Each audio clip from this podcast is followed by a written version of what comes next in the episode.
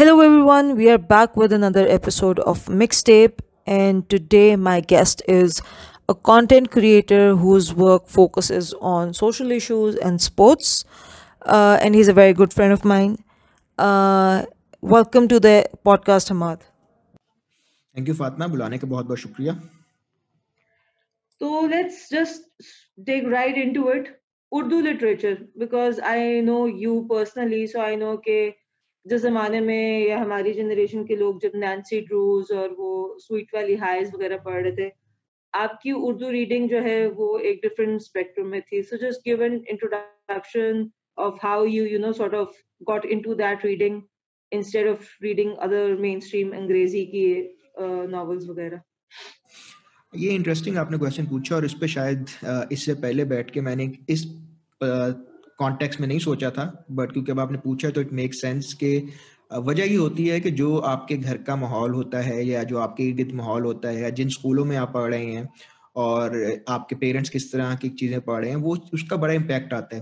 तो मैं अपने आसपास जो लोगों को देखता हूँ जिनके पेरेंट्स ज़माने में इंग्लिश पढ़ रहे थे, वो इंग्लिश पढ़ रहे थे, जो उर्दू पढ़ रहे थे, वो उर्दू पढ़ रहे थे जो पुराने टाइम पे, हमारे टाइम में जो डिफरेंट टाइप के स्कूल्स में थे प्राइवेट स्कूल्स तब आना शुरू हुए थे, फिर भी एलिट स्कूल हुआ करते थे पब्लिक स्कूल थे सेमी पब्लिक थे तो वो वेरी करता था। मेरे साथ किस्सा ये है कि मेरे फादर जो है वो गवर्नमेंट सर्वेंट थे तो उसके वजह से हम लोग जो हैं वो कहते हैं, उर्दू में कहते हैं घाट घाट का पानी पीना पड़ता था। तो हम लोग एक साल एक जगह रहा करते थे। तो उस सिलसिले में मैं शरकपुर, मुरीद के लाहौर, फैसलाबाद, शेखुपुरा गुजरावाला, इन सब जगहों पे हमने तकरीबन फैसलाबाद एक एक साल गुजारा है। अब ये सारे उस तरह की आप, अगर आप आज से तकरीबन को तीस साल पहले जाएँ तो तब तो ये और भी इस तरह का सीन कम था कि आप इंग्लिश प्रमोट हो रही होगी मुरीद के अंदर। अभी भी वहाँ पे हम शायद वो तालीमी फैसिलिटीज़ नहीं पहुँचा सके जो हमें पहुंचानी चाहिए थी। उन उस कॉन्टेक्स्ट में देखें तो कभी एक इस्टेब्लिश स्कूल उस तरह का नहीं था, एक फ्रेंड सर्कल नहीं बना और एक कोई लाइब्रेरी जाने का जो सारा होता है तो फिर मेरे पास पीछे दूसरी ऑप्शन रहेगी कि घर में क्या हो रहा है। घर वाले क्या पढ़ रहे हैं? घर में कौन सी किताबें अवेलेबल हैं? अंकल क्या पढ़ते हैं? मामू क्या पढ़ रहे हैं? बड़े कजन्स क्या पढ़ रहे हैं? तो उसमें सबसे पहले रोल तो अम्मा का है। अम्मा को जो है वो रीडिंग विरासत में मिली थी अपने नाना से और जो मेरे सगे नाना थे, यानी उनके वाले साहब से। तो वो पढ़ा करते थे और वो एजुकेशन में थे। तो उस सिलसिले में उनको सॉरी तो वो कुछ सिलसिले में कुछ लोग अपनी किताबें उनको दे के जाया करते थे। जिनकी लेटेस्ट किताब आई है अशफाक अहमद टाइप लोग जो थे, वो उनके दोस्तों में से थे तो वो भी एक महफिलें लगती थी। और तो इस तरह उनको शौक था, जो मेरी अम्मा के नाना थे, उनको वो अपने टाइम से काफ़ी आगे के इंसान थे। वो उस ज़माने में रीडर डाइजेस्ट बाहर से मंगवा के पढ़ा करते थे। तो उनकी एक अपनी कलेक्शन होती थी और वो बड़े, वो कायद अजम टाइप पर्सनैलिटी थे देखने में भी और हुलिये में भी और उनको फॉलो किया करते थे। तो एक वो कलेक्शन थी जो आगे फिर अम्मा की जनरेशन को मुंतकिल हुई। अब क्योंकि उस टाइम इंग्लिश का इतना रुझान नहीं था तो उनको ज़्यादा जो उनकी चीज़ें हाथ लगी वो थी उर्दू की किताबें। उसमें उस टाइम के जो राइटर्स थे उनकी किताबें थी और उसके साथ साथ फिर जब ये लोग बड़े हो रहे थे तो अभी हम आगे जाके डिटेल में शायद, क्योंकि मेरा फेवरेट टॉपिक है, मैं तो ज़रूर बात करूँगा बट उस ज़माने में इबन सफ़ी साहब ने लिखना शुरू किया था। तो वो एक ऐसी किताबें थी जो ग्रो कर रहा था ट्रेंड तो इस सब स्नैरियो में फिर इसके साथ साथ जो है वो आगे जाके, आगे जब फिर उर्दू राइटर से बात करेंगे तो उसमें जो है वो शफीक रहमान साहब की बात आएगी तो उन सब की किताबें भी अवेलेबल थी। तो घर में इस किस्म की किताबें जो हैं वो अवेलेबल हुआ करती थी, लोग पढ़ा करते थे और उसमें अम्मी भी थे, मामू भी शामिल थे, इनके बाकी कज़न भी थे। तो वो माहौल कुछ इस तरह का था कि अवेलेबिलिटी भी इनकी थी, उर्दू किताबों की एक्सेसिबिलिटी भी थी और एक तरह से अंडरस्टैंडिंग भी इसी की थी लिटरेसी भी इन्हीं की थी। तो इस सब स्नैरियो में जो है वो बाय द टाइम जो मेरा टाइम शुरू होता है बचपन आप जिसे कह लें या जब मुझे एक आपको रीडिंग हैबिट मिलती है बचपन से आप चार पाँच बहन भाई हो तो किसी एक को तो मिल ही जाती है पेरेंट्स में से सबको नहीं मिलती। सो so, अपनी जनरेशन में जो है वो मुझे मिली और एक मेरी खाला की बेटी है उनको मिली थी बाकी हम बाकी सारे नहीं पढ़ा करते थे। तो हमें वो किताबें आगे सारी जो हैं वो विरासत में मुंतकिल हो गई। उनमें कुछ बहुत पुरानी थी, उसमें मदूदी साहब की किताबें पढ़ी हैं, उसमें जो हैं वो सैयद सलमान नदवी की सारी जो हैं उनकी किताबें शामिल थी कर्नल मोहम्मद ख़ान की किताबें थी, शफीक रहमान की, और ये मैं आपको किताबें बता रहा हूँ जो वो वाले एडिशन है नॉट के जो आजकल अवेलेबल है ओरिजिनल एडिशन है। फिर इब्ने सफ़ी की नाइनटीन की किताबों की अच्छी खासी कलेक्शन जो है वो मिली। तो बट हम थोड़ा सा आगे चले गए हैं कि जब मैं इन किताबों पे शिफ्ट हुआ बट उससे पहले जो बचपन में मुझे मिलती थी तो वो रुझान था कि अच्छा कहीं गए हैं तो उर्दू की किताब लेके दे दी गई अम्मा ने गिफ्ट कर दी। मेरे छोटे मामू जो हैं, वो उनकी ये हैबिट थी कि वो हमें बर्थडे पे उर्दू की एक जो है ना नावल गिफ्ट किया करते थे। और वही नावल पढ़ पढ़ के पढ़ पढ़ के, क्योंकि बाकी पूरा साल आप गुजारना होता था अनले साहब का कोई रिज़ल्ट आए या इम्तिहान में कामयाबी हो या कोई और आपका मौका है तो फिर एक और किताब मिल जाया करती थी। सो so, यहाँ से बेसिकली स्टोरी शुरू होती है कि इस लेव इस स्टेज पे आके फिरोज सन्स की जो सारी बच्चों की किताबें थी वो एक एक करके गिफ्ट मिलनी शुरू हुई वन वे और दी अदर और फिर जब थोड़े बड़े हुए और अकल आई कि जो हमारी ईदी हमें मिलती है उस पर हमारा हमें कब्जा करना चाहिए अम्मा को दे दें कि बाद में ले लेंगे और कभी नहीं मिली तो जब वो भी हमने खुद अपने पास इकट्ठी करनी शुरू की तो फिर खुद भी लेने शुरू कर दिए। लेकिन फिरोज सन्स की जो बचपन की बच्चों की जो कलेक्शन है, वो बचपन में सारी पढ़ी। उसमें आली पे क्या गुजरी से लेके जो है वो इनके ए, हमीद की सारी किताबें उसमें शामिल हैं। और मकबूल जहांगीर ट्रांसलेशन किया करते थे तो वो जो ये आपके हैं ड्रैकुला और इस किस्म की जो सारी खौफनाक कहानी है, ये सारी की सारी अवेलेबल थी। टार्जन अवेलेबल थी सुपरमैन अवेलेबल थी और ऑफ़ कोर्स जो हम मेरी अपनी पर्सनल फेवरेट तलिसम होशुबा और दास्तान अमीर हमजा जो कि दस दस पार्ट के नावल हैं वो अवेलेबल थे। तो ये पहला इंट्रोडक्शन था जहाँ से आप स्टार्टिंग पॉइंट कह सकते हैं कि पीछे से जो है वो रुझान था पढ़ने पे जो है वो मना भी नहीं किया जाता था अगर आप बच, बच्चों की उर्दू की किताब पढ़ रहे हैं। इसके साथ साथ फिर हमारे पास तालीम तरबियत जो है उसका आ गया। वो एक ऐसा मैगजीन था जो एक जब मैंने लेना शुरू किया तो फिर अगले पंद्रह साल तक रेगुलरली हमारे घर आता रहा। कभी कभी भी जो नहीं मिलता था तो ये हकीम सईद साहब का जो नौन हाल है, ये उठा लिया, फूल था। बच्चों की दुनिया उससे पहले होता था, बच्चों का बाग होता था। तो ये सारे एक ऐसा इन्वायरमेंट था जहाँ पे मंथली बेसिस पे भी आपको कोई ना कोई रसाला मिल जाया करता था और क्वार्टरली या बाय एनुअली बेसिस पे भी कोई ना कोई किताब मिल जाया करती थी। Talking about you basically sort of अच्छा एक ना होलिस्टिक किस्म का ओवरव्यू ऑफ़ द कंटेंट जो अवेलेबल है बिकॉज़ अगर आप जनरली किसी और से बात करो एंड आई थिंक यू इसको सही तरीके से पॉइंट आउट किए कि यू नो घर का एनवायरनमेंट या घर में क्या कंटेंट आ रहा है that sort of sets the base for it first range of all the favourites you have mentioned fiction I would like to focus on fiction specifically Urdu fiction I think वो हम, हमारी generation onwards is sort of very underrated and I don't want to generalize it. Okay, मतलब obviously Pakistan में English speaking population हर कोई अपने bubble में बैठ के देखता है तो obviously there are people and there are people from our generation जिनका लिटरेचर जो है फोकस जो है वो उर्दू लिटरेचर पे ही but if we just talking about our socio economic sort of bubble and वहाँ पे जो जिस तरह जो ट्रेंड्स हैं sort of focusing on that So just talk about uh, thoda sa Urdu fiction specifically. Ke what were your favorite? Jo, when you started out reading Urdu fiction, what was the genre? उसमें genre जो है वो कितना diversified था? Uh, you were reading mystery, क्या कोई series थी, क्या था specifically? Any favorite? And you know if you can just थोड़ा सा उसकी detail बताओगे क्या कितनी series थी, क्या था and सारा. देखिए बच्चों की जब बात करते हो ना जिस स्टेज पे मैंने स्टार्ट किया और मैं आपको बात कर रहा हूँ कि सिक्स सेवन एट तक की जब ज़्यादा हमारा इस पर रुझान होता है और अगर आप उस स्टेज की बात करो तो इवन हैरी पॉटर की भी वही एज है स्टार्ट करने की। जब आमतौर तो बच्चे स्टार्ट करते हैं तो वो उसी ग्रेड में होते हैं या उसे बेशक उसे छोटे लेवल पे कर सकते हैं बट मेरा यहाँ पॉइंट ये है कि जब बच्चों की स्टोरीज की बात करते हैं तो वो ninety percent if if I not exaggerating वो फिक्शन ही होती है। वजह यह है कि हम लोगों ने बच्चों का जो लिटरेचर है, उसका एक जो मेन गोल होना चाहिए, जिस तरह हमारे एक दोस्त है राइटर है, वो भी कहते हैं, वो कहते हैं कि बच्चों के जो लिटरेचर है, उसका मेन गोल उनको एंटरटेन करना है। उसका जो पहला गोल है, वो उनको एजुकेट करना नहीं है। लेकिन हमारे यहाँ जो कहानियाँ लिखी जाती हैं फॉर्चुनेटली फॉर्चुनेटली अनफॉर्चुनेटली उनका पहला गोल होता है कि बच्चों को कुछ ना कुछ सिखा के उठाना है यहाँ से। अगर वो आए हैं तो वो सिर्फ़ हंस खेलते हुए वापस ना जाएँ कोई ना कोई सबक उनके पास होना चाहिए। चाहे वो सबक उनको याद हो ना हो चाहे वो एक्चुअली लेके जाए ना जाए चाहे वो आपकी बात सुन रहे हैं नहीं भी सुन रहे तो जो आ, हमारे बचपन में जो कहानियाँ होती थी वो दो तरह की थी। एक थे रिसाले जिस तरह मैंने आपको बताया। रिसालों में ही होता था कि मिक्स एंड मैच था। एक किसी ना किसी बुज़ुर्ग की कहानी होती थी। ठीक है, और वो हमेशा ऐसी होती थी, हकायत होती थी, कोई रवायत होती थी, और उसके एंड पे एक ना एक अच्छा प्यारा प्यारा सा मैसेज होता था। जिस तरह अब्दुल कादिर जिलानी साहब है, उनका वो किस्सा है कि वो चोर आए, उन्होंने झूठ नहीं बोला और अपने दिनार दे दिए तो वगैरह। तो कुछ इस्लामी कहानियाँ थी, कुछ रिवायती कहानियाँ थी। नहीं तो किसी भी बुज़ुर्ग को आप पकड़ के एक स्टोरी बना के बच्चों को सिखा सकते थे। दूसरी जो एक जॉनरा थी, वो जो थोड़ी कम लोग पढ़ते थे, लेकिन वो था शिकार का लिटरेचर इस पे भी बहुत कहानियाँ बनती थी कि अगर आप उस पर शिकार करने गए हैं तो फिर वहाँ पे जाके किस तरह आपका जो है वो शेर के साथ मुकाबला हो रहा है। आ, हमारे बचपन की एक बहुत मशहूर हुई थी movie ghost and the darkness वो मोर लेस उस तरह की अगर कहानियाँ फॉर्म में आप उसको देखो कि अफ्रीका के जंगलों पे निकले हुए एक मशहूर शिकारी है और उसके बाद वो अपनी जगह से बिछड़ गया है अपने काफिले से और फिर वो अकेला उस शेर का शिकार कर रहा है। इस तरह की जो स्टोरीज हुआ करती थी या भेड़िए का या वो देहातों पे किसी ने कब्जा किया वगैरह। तीसरी तरह की कहानियाँ होती थी बादशाहों की। उसमें ये होता था कि आपके पास अनलिमिटेड आ जाता था स्कोप कि जो दिल करता है आप लिख लें कि एक बादशाह था, बड़ा रहम दिल था, उसकी राया उसे बहुत खुश थी। उसके बाद उसके खिलाफ साजिश करनी है, उसका बेटा अगवा करवाना है जादूगरनी आनी है, जो मर्ज़ी आप उठा के ले आए, वो एक अनलिमिटेड स्कोप था आपके पास। और इसके साथ जो है अगर हम लास्ट उसकी बात करते हैं, जिस लास्ट जॉनरा की बात कर रहे हैं तो वो हमारी जो है, वो ट्रेडिशनल दास्तान गोई है, जिसे ट्रेडिशनल स्टोरी टेलिंग कहते हैं।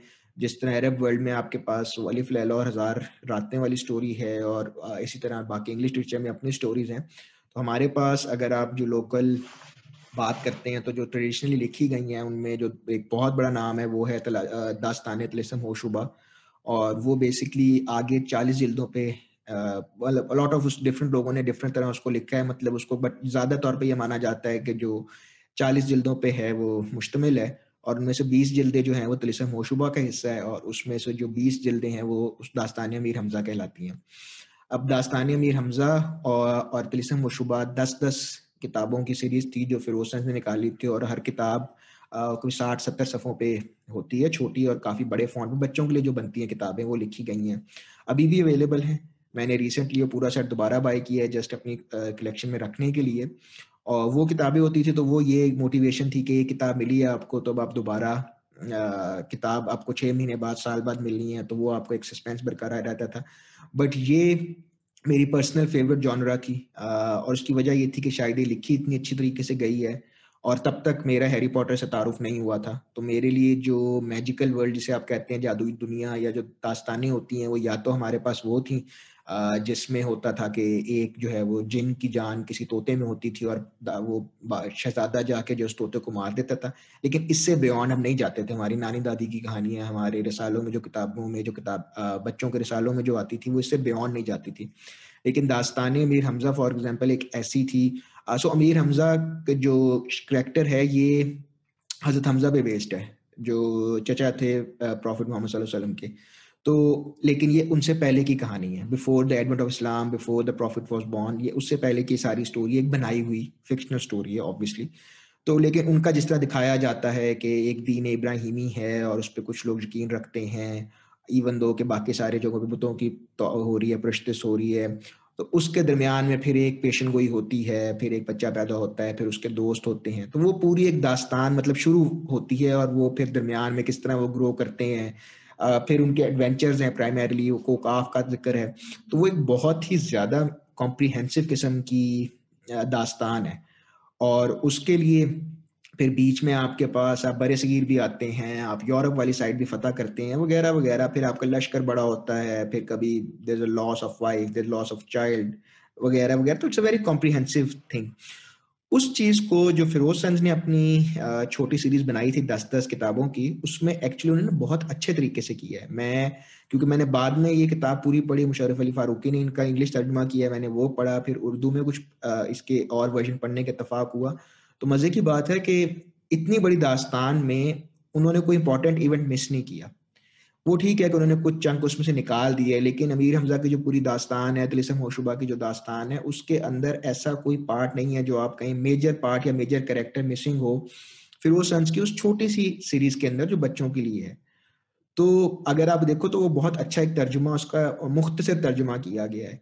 तो जब आप किसी चीज़ का अच्छा मुख्तर तर्जुमा करते हैं तो वो पढ़ के भी मज़ा आता है। सो दैट इज़ समथिंग जिसने इमिजिएटली मुझे फिर उसके साथ किया। उमरू अयार एक बहुत फ़ेमस करेक्टर है हमारे। एनक वाला जिन ड्रामे से लेके हर दूसरी स्टोरी में अपनी उनकी एक लाख स्टोरीज हैं। वो बेसिकली इसी स्टोरी के जो हैं, वो अमीर हमजा के बेस्ट फ्रेंड होते हैं वो। तो यहाँ से वो जो है वो शुरू होता है और उनका नाम भी उमरू की जगह अमर अयार होता है। बट नेवर सो वो एक स्टार्टिंग पॉइंट होता है। तो जिस तरह मैं आपको पीछे बता रहा था coming back to original question हमारे पास बादशाहों की कहानी थी, हमारे पास इस्लामी कहानियाँ थी, हमारे पास शिकार की कहानियाँ थी। और इवेंचुअली फिर हम जिस तरह आगे जाते गए तो हमारे दो एडिशन हुए। एक हमारा एडिशन हुआ कि जो करंट अफेयर में हमारे जो हो रहे थे इर्द पोलिटिकल इवेंट्स हो रहे थे, उन्होंने हमें इफ़ेक्ट किया। और दूसरे साथ ये हुआ कि रसालों के अंदर स्पेशली हमारे पास ऐसी कहानियाँ आनी शुरू हुई, जिसमें रोज़मर्रा की बातें हो रही थी कि एक बच्चा स्कूल जाता है, वहाँ पे उसको झूठ बोलने पे क्या सजा मिलेगी, नहीं मिलेगी, घर पे झूठ नहीं बोलना चाहिए। बट उन सब में ज़्यादा मॉरल वैल्यू हुआ कर मॉरल लेसन हुए करते थे। और इसी तरह फिरोजगंज में भी फिर इवेंचुअली आली पे क्या गुजरी? फॉर एग्जांपल एक ऐसी कहानी है जो ह्यूमन ट्रैफिकिंग के ऊपर है कि बच्चे को नैप हो जाता है और फिर उस पर कैसे गुजरती है और फिर इवेंचुअली कैसे वो अपने घर वालों से मिलता है। तो वो अगर आप नाइन्टीज में देखो तो एक पूरी वेव आई थी जिसमें किडनैपिंग बहुत बढ़ गई थी। यहाँ पे हमारे मुल्क में ड्रग्स बहुत बढ़ गई थी। वो चीज़ें आहिस्ता आहिस्ता इन बच्चों के लिटरेचर में रिफ्लेक्ट होनी शुरू हुई। नॉट बिकॉज़ के उनको हम कुछ सिखा रहे थे ऐसे बट मोर इम्पोर्टेंटली टू उनको अवेयर कर रहे थे, आगाह कर रहे थे कि ये ये खतरात आपके आसपास मौजूद हैं। और अगर आपको मुशकूक बैग नज़र आ रहा है फॉर एग्जांपल तो फॉरन पुलिस को इतला दे। तो इस तरह फिर हमने आहिस्ता आहिस्ता इवॉल्व करते गए और इस सब में जो एक चीज़ मेरे ख्याल थोड़ा सा मिस हो गया, वो ये है कि इससे पहले कुछ पुराने एलिमेंट्स भी थे। जो बचपन में हम पढ़ते थे वो थी सूफी तबसम की कहानियाँ टोट बटोट की अलादीन की और ये शेख चिली की कहानियाँ तो ये उस कैटेगरी में ज़्यादा आती हैं जो पुरानी है आपके पास नस्ल दर नस्ल विद सम एडिशन कोई ना कोई चलती आ रही थी So now, because I know you, um, a point where you were working with an organization that was uh, making comics, uh, and usme uh, you got to sort one of the go to person जो उसके English content उसका version था उसके Urdu translation uh, में you involve that so the reason I bring this up is talking about the language you know language Urdu written language and you know speaking language because उस पर थोड़ा सा reflect करो कि this idea of because majority people जो हमारे इर्द गिर्द हैं again I am not stereo everybody of the entire generation across Pakistan but हमारे इर्द गिर्द जो लोग हैं, वो they would have issues you know in reading and writing Urdu इतना इतने फ्लुएंट नहीं है वो compare to you know English counterpart उस पर अगर देखो। तो in your experience not being able to read at this age Urdu properly properly उसका क्या इम्पैक्ट है? द डिस्टेंस बिटवीन कि जी हम growing up those people were not expose to Urdu literature इतना कॉमनली जितना यू वर या उस, उस उसका क्या इम्पैक्ट होता है? And does it have an impact और नॉट इन योर ओपिनियन ये दो तीन इसमें क्वेश्चन हैं जिनको हम बारी बारी एड्रेस करने की कोशिश करते हैं। पहली जो चीज़ हमेशा आती है और जो क्रिटिसिज्म आता है वो ये है आ, उससे भी पहले अगर मैं बात करूँ तो माइंडसेट की बात है जो हम पहले बात कर रहे थे। वो ये है कि विद टाइम हमारा जो एक हम अक्सर बात करते हैं, वो एक कॉम्प्लेक्स की हमारी कौम अभी तक शिकार है आइडेंटिटी क्राइसिस हमारा चल रहा है जो अब और ज़्यादा स्वीर होता जा रहा है, जिसमें अब और तरह के ममालिक और उनके कंटेंट जो हम देख रहे हैं, वो भी शामिल हो चुका है। बट अगर हम इसे पहले जाएँ तो इवन इंडिपेंडेंस से लेके अब तक जो हमारा एक वो गोराशाही कॉम्प्लेक्स था, वो यही था कि इंग्लिश जो है ना, हमें सीखने की ज़रूरत है। वो सीखेंगे तो ही हम जो है वो पढ़े लिखे कहलाएँगे। इसमें दो बातें पहली बात तो ये है कि इंग्लिश एक ग्लोबल लैंग्वेज है, सबको आनी चाहिए। इंडिया जैसे मुल्क ने अपने उसको इंग्लिश को नेशनल लैंग्वेज डिक्लेयर कर दिया है तो इससे उनकी रस्म रवाज या उनका कल्चर या उनकी लैंग्वेज तो ख़त्म नहीं हुआ।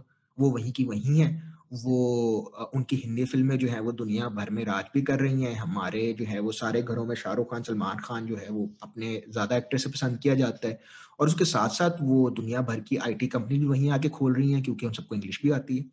तो ये जो हमने कॉन्ट्रडिक्शन या जिद बनाई हुई है कि इंग्लिश या उर्दू होनी चाहिए। आप इस ज़माने में अगर आप एक्सपेक्ट कर रहे हैं कि पाकिस्तान की तमाम सरकारी खता जो है वो उर्दू में हो जाए तो वो भी एक अनरियलिस्टिक एक्सपेक्टेशन है, क्योंकि उसकी तुकनी बनती है। आपने फॉरन फॉर बाहर डेलीगेट से बात करनी है फॉरन ऑफ़िस क्या करेगा? वो उर्दू में लेटर लिखेंगे, फिर उसकी ट्रांसलेशन भेजा करेंगे बाहर।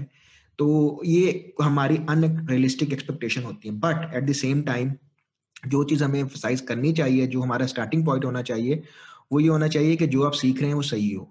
वो आप उर्दू सीख रहे हैं तो कम से कम सही उर्दू सीखें। अगर आप इंग्लिश सीख रहे हैं तो कम से कम सही इंग्लिश सीखें। हमारे यहाँ ये हो रहा है कि स्कूल्स में ज़ोर ये है कि स्कूल में जाते हैं, बच्चे वापस आए तो वो सारे शेक्सपियर बन चुके हों। लेकिन एट द सेम टाइम जो वो इंग्लिश सीख रहे हैं बच्चे एक्चुअली वो वो सीख रहे हैं यूट्यूब वीडियो से वीडियो गेम से और आपस में व्हाट्सएप पे बात करने से। जो आखिरी तीन मैंने आपको चीज़ें बताई हैं, इन तीनों के ऊपर जो है वो चेक एंड बैलेंस नहीं है लिंग्विस्टिक वाइज क्योंकि वो एक ओपन प्लेटफॉर्म है। अगर आप गेम खेल रहे हैं व्हाट्सएप पे बात कर रहे हैं तो आप वाई ओ यू को यू लिख दें। आपका काम तो पूरा हो गया, अगले को भी समझ आ गई। लेकिन ओवर द टाइम जब आप काम करते रहते हैं तो आपकी लिखने की सलाहियत ही खत्म हो जाती है। ये जो आपको आमतौर पर एब्रीवेशन लिखते नज़र आते हैं हमारे दोस्त, उनको आप कहें पूरा सेंटेंस लिखे, वो नहीं लिख पाते। हालाँकि वो यू ये ये स्लैंग वगैरह करके वो लिख लेते हैं और कम्युनिकेट कर लेते हैं। सो so, एक तो ये इशू है कि हमें उस माइंडसेट से निकलने की ज़रूरत है कि इंग्लिश उर्दू एक दूसरे की जिद नहीं है। आप दोनों चीज़ें सीख सकते हैं और दोनों चीज़ें सही तौर पे सीख के आप ज़्यादा बेहतर होंगे आप मल्टीलिंगुअल कहलाएँगे रादर देन जो है वो आप एक चीज़ पे ज़ोर रखें। स्टेटस सिंबल बनाया हुआ है कि इंग्लिश आती है हमारे स्कूल्स डिस्करेज करते हैं कि जी हम इंटरनेशनल लेवल के लिए उनको तैयार कर रहे हैं। तो आप उनको किसी लेवल के लिए भी तैयार नहीं कर ना वो वहाँ के रहेंगे ना यहाँ के रहेंगे क्योंकि majority of those kids are not going abroad majority नहीं जा रही। जो जिन्होंने जाना होता है, वो उर्दू सीख के भी चले जाते हैं, वो पंजाबी सीख के भी यहाँ से चले जाते हैं। तो खैर, एक वो एलिमेंट था। दूसरा, ज़रूरी कितना ज़रूरी इसीलिए है हाँ उसी को कंटिन्यू थोड़ा अगर मैं करूँ बात को कि स्कूल में आप बोलते हैं, ठीक है टीचर से बात कर ली, घर आके आपने जूम कॉल बात कर ली, लेकिन हमारे घर आके क्या होता है? बच्चे आठ घंटे स्कूल हैं, छह घंटे स्कूल हैं, घर आके वो आपकी हाउस हेल्प से बात करते हैं, वो आपके जो ड्राइवर हजरात हैं, उनसे कोऑर्डिनेट कर, करते हैं, वो अपने दादा दादी से बात करते हैं, वो नाना नानी से बात करते हैं। चलो मैं पेरेंट्स को इसलिए निकाल रहा हूँ कि पेरेंट्स एक अगर इंटेंशनल एफर्ट कर रहे हैं कि हमने इंग्लिश में ही बात करनी है तो बहुत अच्छी बात है। लेकिन आप बाकी सारा इकोसिस्टम देखो, वो सारा का सारा इंग्लिश ओरिएंटेड नहीं है, वो उर्दू में बात ही करेंगे। तो आपका एंड पे ये होता है कि वो टूटी फूटी उर्दू सीखते हैं। और वो इंग्लिश भी उतनी फ्रिक्वेंटली नहीं बात करते क्योंकि उनके इर्द गिर्द वो एटमॉस्फेयर नहीं है। वो सिर्फ़ स्कूल में बात करते हैं, अपने दोस्तों से बात करते हैं या मैक्सिमम अपने पेरेंट्स से बात कर लेते हैं। दादा दादी इस टाइम बैठ के इंग्लिश नहीं सीखेंगे कि हम अपने पोते पोते से इंग्लिश में बात करें। वो इंग्लिश बोल रहे होंगे, इधर से जवाब में पंजाबी भी आ जाती है विच इज़ टोटली फाइन हमारे फ़ोन पे जूम कॉल्स पे अक्सर यही हो रहा होता है कि बात आप, बच्चों को भी समझ आ रही होती है, लेकिन क्योंकि बोलने मुश्किल होती है तो जवाब इंग्लिश में आ रहा होता है और यहाँ से पंजाबी उर्दू में गुफ्तु हो रही होती है। जब तक आप माइंडसेट चेंज नहीं करेंगे कि मल्टीलिंगुअल होना एक्चुअली एक एडिशनल प्लस पॉइंट है तो हम इसमें आगे नहीं जा सकते। सेकेंड बात आती है कि फिर जब यही लोग आगे आएँगे, ऊपर आएँगे और इसको कुछ करने की कोशिश करेंगे तो अनटिल एंड अनलेस वो बहुत सिंसेयर है, बहुत ज़्यादा तौर पे ट्रेंड है तो वो फिर गलत चीज़ ही प्रमोट होगी। हमारे बहुत सी चीज़ें हैं, जब वो लिखते हैं, अगर आपने गलत इंग्लिश लिखी और आपने गलत उर्दू लिखी और आपके लाखों जो है वो फॉलोअर्स हैं तो उन्होंने तो कहना ये ठीक है। हमारे उर्दू चैनल्स के ऊपर आप रोज़ाना देखो तो इमला की गलतियाँ होती हैं स्क्रीन के ऊपर। तो अगर आप नेशनल टीवी पे गलत जो है वो इमला के साथ वर्ड लिख के चला रहे हैं तो जो उसको पढ़ने वाले हैं, आप उनसे कैसे तो रखते हैं कि वो सही उर्दू सीखेंगे? अनटिल एंड अनलेस उनके पास कोई और एक्सपोजर हो, वो खुद पढ़ते हो या खुद देखते हो। तो हमारे जो सोर्स ऑफ़ इंफॉर्मेशन बन चुके हैं, वहाँ पे चेक एंड बैलेंस नहीं है। जो वहाँ पे लोग बैठे हैं वो उर्दू को इतना परवाह भी नहीं करते।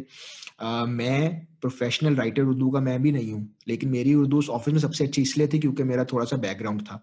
और हम जब वो लिखते थे तो यहाँ पे ये इशू आया करता था कि ये जो हम लिख रहे हैं इसका क्या स्नैरी है? उसकी वजह ये होती थी कि इंग्लिश लिखना तो आसान है इंग्लिश में आपने एक एक्सप्रेशन सो, सोचा इंग्लिश में आपने एक चीज़ को अपने दिमाग में सोचा फिर आपने उसको लिखा। लेकिन जब आप उसको उर्दू लिखने बैठते हैं तो फिर ऐसा नहीं होता कि वो एग्जैक्ट वर्ड टू वर्ड आपने लिखना है। तो जब कॉमिक लिख रहे थे जब मैं कॉमिक लिखता था तो मैं उनको हमेशा ये कहा करता था कि कॉमिक के तौर पे ये मैं अपने तौर पे इसको लिखूँगा। uh, उसमें ऐसा नहीं होगा कि मैं वर्ड बाय वर्ड आपका हर डायलॉग करूँगा ट्रांसलेट क्योंकि that is not how it should be जब हम लिखते थे तो हमें मुझे वो मिल जाती थी कि क्या स्टोरी है क्या स्टोरी लाइन है क्या डायलॉग्स हैं और फिर मैं उसकी बेस के ऊपर देखता था कि उर्दू में सही तौर पे यहाँ पे क्या जुमला बनता है क्या डायलॉग बनता है क्या नहीं। लेकिन और यही होना चाहिए। आजकल जो आपको चीज़ें आमतौर पे नज़र आती हैं किसी को आप दे दें तो वो उर्दू ट्रा गूगल ट्रांसलेट में डाल देते हैं। और गूगल ट्रांसलेट ये करता है कि वो हर एक वर्ड को ट्रांसलेट करता है लिटरली सो so, uh, लिखते हुए एज अ राइटर मेरा पर्सपेक्टिव हमेशा ही होता था कि जब आप इंग्लिश में कुछ लिख रहे हैं तो आप इंग्लिश में सोच रहे हैं इंग्लिश में आपके जहन में मुहावरे आ रहे हैं जरबुल मिसल आ रहे हैं और जब आप उर्दू लिख रहे हैं तो फिर आप उसको उस तरह सोच रहे हैं और उसको उसी तरह लिखना चाहिए। आ, ऐसा नहीं होना चाहिए कि आप उसको एक तरह उस तरफ़ सोच रहे हैं और दूसरी तरफ़ सोच रहे हैं। अब लास्ट जो आपकी बात थी वो एक अगर कुछ मिस किया तो आप बता दीजिएगा। बट जो एक लास्ट और बात थी वो ये थी कि बच्चों को जो बहुत इंपॉर्टेंट पॉइंट है वो ये है कि बच्चों को ये बच्चों का कसूर है, ये पेरेंट्स का कसूर है, ये स्कूल का कसूर है, या ये कंटेंट क्रिएटर का कसूर है, या ये राइटर्स का कसूर है। इसमें पहली बात तो ये आती है कि बच्चे बच्चे होते हैं, ठीक है? बच्चों को स्टोरी सुननी है, उनको आप इंग्लिश में सुनाएँगे, उर्दू में सुनाएँगे, आप उनको एक्शंस के थ्रू सुनाएँगे स्टोरी टेलिंग करके सुनाएँगे, बच्चे वो स्टोरी एंजॉय करेंगे। तो ये अगर इंप्रेशन हमारा है कि नहीं, आपको इंग्लिश में सुनाएँगे तो बच्चे ज़्यादा इंजॉय करते हैं अगर आप उर्दू में सुनाएँगे तो वो शायद रिएक्शन ना मिले। ये एक जेनवनली गलत बात है। उसकी वजह ये है कि जो आपके बच्चे तो बच्चे होते हैं जिस तरह मैंने आपको पहले कहा। सो अगर आप बच्चों को एक स्टोरी सुनाना शुरू करें और वो स्टोरी है उर्दू में और आप उसके साथ उनको एक अपनी जो आवाज़ की टोन है उसके साथ सुनाएँ या वो कहानी लिखी ऐसी गई हो, अगर आप नहीं भी सुना रहे लेट से तो वो लिखी ऐसी गई हो कि बच्चों को पढ़ने का मज़ा आए, वो इंगेजिंग हो, वो अच्छा कंटेंट हो तो आप देखेंगे। इसकी एक एग्जांपल मैं आपको ऐसे दे देता हूँ कि कोरियन ड्रामे बड़े मशहूर हैं। उर्तुगुल जो हमारा टर्किश ड्रामा है, ये इतना मशहूर हुआ है। उसकी डबिंग उर्दू डबिंग अवेलेबल है, लेकिन उसको तो इंग्लिश डबिंग अवेलेबल भी नहीं है। ठीक है? हम लोग जो ज़्यादा इंग्लिश डबिंग में देख लेते हैं चीज़ें। लोग सब टाइटल पढ़ रहे हैं क्योंकि एक बहुत बड़ी एफर्ट है। इसका मतलब है कि आप फ़ोन इस्तेमाल नहीं कर सकते। इसका मतलब है आप कुछ और नहीं कर सकते। आपने फुली फोकस होकर स्क्रीन पे देखना है और उसको पढ़ना है। लेकिन लोगों ने किए पाँच पाँच सौ एपिसोड लोगों ने बैठ के इस तरह देखी हैं। क्यों देखी हैं? क्योंकि उनको कंटेंट पसंद आ रहा था, उनको ये लग रहा था कि वहाँ पे जो प्रोडक्शन वैल्यू है उसकी वो अच्छी है, उसके डायलॉग अच्छे हैं, उसकी स्टोरी लाइन अच्छी है। तो सिमिलरली मेरा यहाँ पे कहने का मकसद ये है कि अगर हम यहाँ पे कंटेंट की बात कर रहे हैं तो बच्चों को आप अगर कंटेंट उर्दू में दे रहे हैं तो वो कंटेंट क्या है?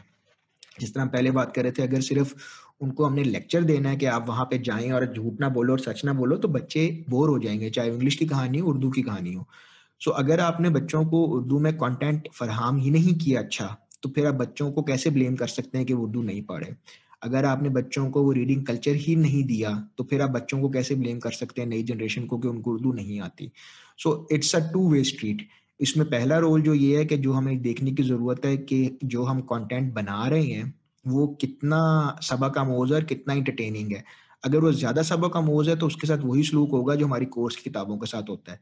अगर वो इंटरटेनिंग है तो वो इंग्लिश में भी चलेगा उर्दू में भी चलेगा। स्टोरी टेलिंग सेशन में मुझे एक पर्सनल uh, एक्सपीरियंस है। Uh, मैं देख रहा था वहाँ पे गए तो वहाँ पे जाके एक स्कूल uh, था एलिट स्कूल था। वहाँ पे जो है उन्होंने कहा जी हम उर्दू में कहानी सुनाएँगे। तो बच्चों ने कहा नहीं नहीं हमने नहीं सुनी हमें तो आती नहीं उर्दू हमें तो आती नहीं। उन्होंने कहा जो स्टोरी टेलर थे उन्होंने कहा चले आप सुने तो सही। उन्होंने सुनानी शुरू की साथ हुई जिस मैं बता रहा था आवाज़ का उतार चढ़ाओ एक्शन थोड़ा दस मिनट बाद बच्चे हंस रहे थे और वही किताब फिर वो घर भी लेके गए।